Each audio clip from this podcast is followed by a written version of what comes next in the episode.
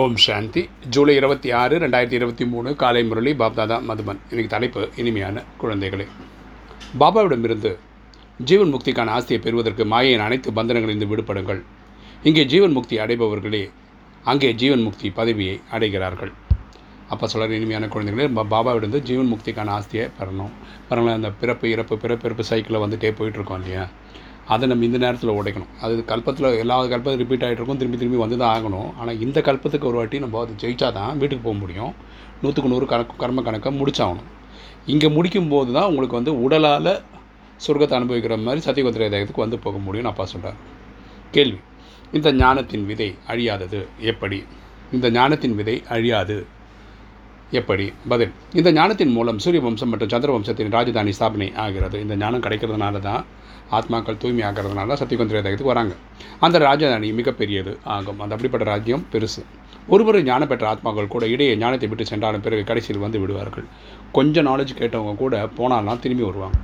ஏனெனில் அவர்களும் ராஜதானியில் வரத்தான் வேண்டும். அவங்களும் அட்லீஸ்ட் கடைசி பிறவியாவது வரணும். யாருக்குள் ஞானத்தின் விதை கொஞ்சம் விழுந்திருக்கிறதோ அவர்கள் வந்து விடுவார்கள். கொஞ்சம் ஞானம் கிடைச்சா கூட அவங்க வர வேண்டிய டைமில் வருவாங்க. இந்த விஷயம் தான் ஞானத்தை அழியாதது என்று உறுதி செய்கிறது. இந்த விஷயந்தான் ஞானத்தை வந்து அழியாததுன்னு சொல்லி புரிய வைக்குது. இன்றைக்கி தாரணை.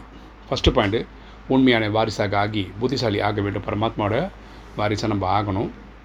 புத்திசாலியாக இருந்து இந்த நாலேஜை படிக்கணும் ஃபாலோ பண்ணணும். படிப்பை நல்ல முறையில் தாரணை செய்து ஞானம் நிறைந்தவர்களாக ஆக வேண்டும். படிப்பை நல்லபடியாக ஃபாலோ பண்ணி ஞானம் பண்ண தானத்தை தாரணை பண்ணணும்.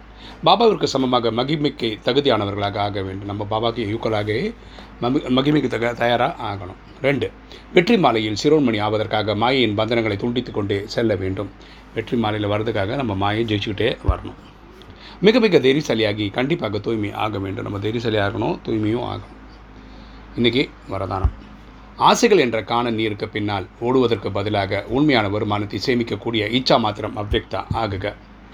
ஆசைகள் என்ற காணல் நீருக்கு பின்னால் ஓடுவதற்கு பதிலாக உண்மையான வருமானத்தை சேமிக்கக்கூடிய இச்சா மாத்திரம் அவ்விக்தா ஆகுக. விளக்கம் பார்க்கலாம். நமது பெயரில் லாட்ரி விழுந்தால் நாம் அந்த பணத்தை யஜ்ஞத்தில் ஈடுபட ஈடுபடுத்தலாம் என்று குழந்தைகள் அநேகர் நினைக்கிறார்கள்.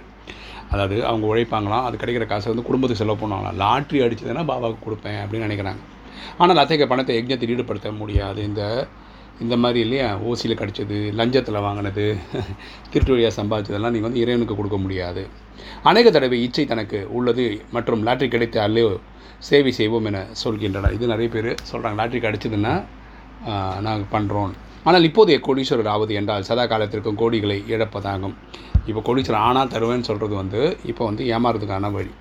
இச்சைகளின் பின்னால் ஓடுவதோ காணல் நீருக்கு பின்னால் போவதாகும். ஆசைகளுக்கு பின்னால் போகிறதுன்றது காணல் நீர். காணல் நீர்னா என்ன? பாலைவனத்தில் ரொம்ப தூரத்தில் தண்ணி இருக்க மாதிரி தெரியும். அங்கே பக்கத்தில் போனால் தான் தெரியும். அங்கே தண்ணி இல்லை. தண்ணி கொஞ்சம் தள்ளி தெரியுற மாதிரி தெரியும். அது தள்ளி தள்ளி போவோம். ஆனால் தண்ணீரே இருக்காது. அதனால் உண்மையான வருமானத்தை சேமியுங்கள். உண்மையான வருமானன்றது தன்னை ஆத்மான புரிந்து தந்தை அன்பாக நினைவு பண்ணுறது தான் உண்மையான வருமானம். எல்லைக்குட்பட்ட இச்சா மாத்திரம் அபியக்தா ஆகுங்கள். ஆசைனா என்னன்னே தெரியாதவராக இருந்துருங்க. இப்போத்துக்கு ஸ்லோகன் விக்னத்தை விக்னத்திற்கு பதிலாக விளையாட்டு என புரிந்து கொண்டு நடப்பீர்கள். ஆனால் விளையாட்டாக சிரித்து கொண்டு பாடிக்கொண்டும் கடந்து சென்று விடுவீர்கள். விக்னத்தை விக்னத்திற்கு பதிலாக விளையாட்டு என புரிந்து கொண்டு நடப்பீர்களானால் விளையாட்டாக சிரித்து கொண்டு பாடிக்கொண்டு கடந்து சென்று விடுவீர்கள். விக்னம்னா வரக்கூடிய தடங்கல்கள். ஓகே வரக்கூடிய தடங்கல்களை வந்து ஒரு விளையாட்டாக நினச்சிங்கன்னா நம்ம அது விளையாட்டாக சிரிச்சுக்கிட்டே பாடிக்கிட்டே கடந்து போயிடலான்னு அப்பா சொல்கிறார் ஓம் சாந்தி.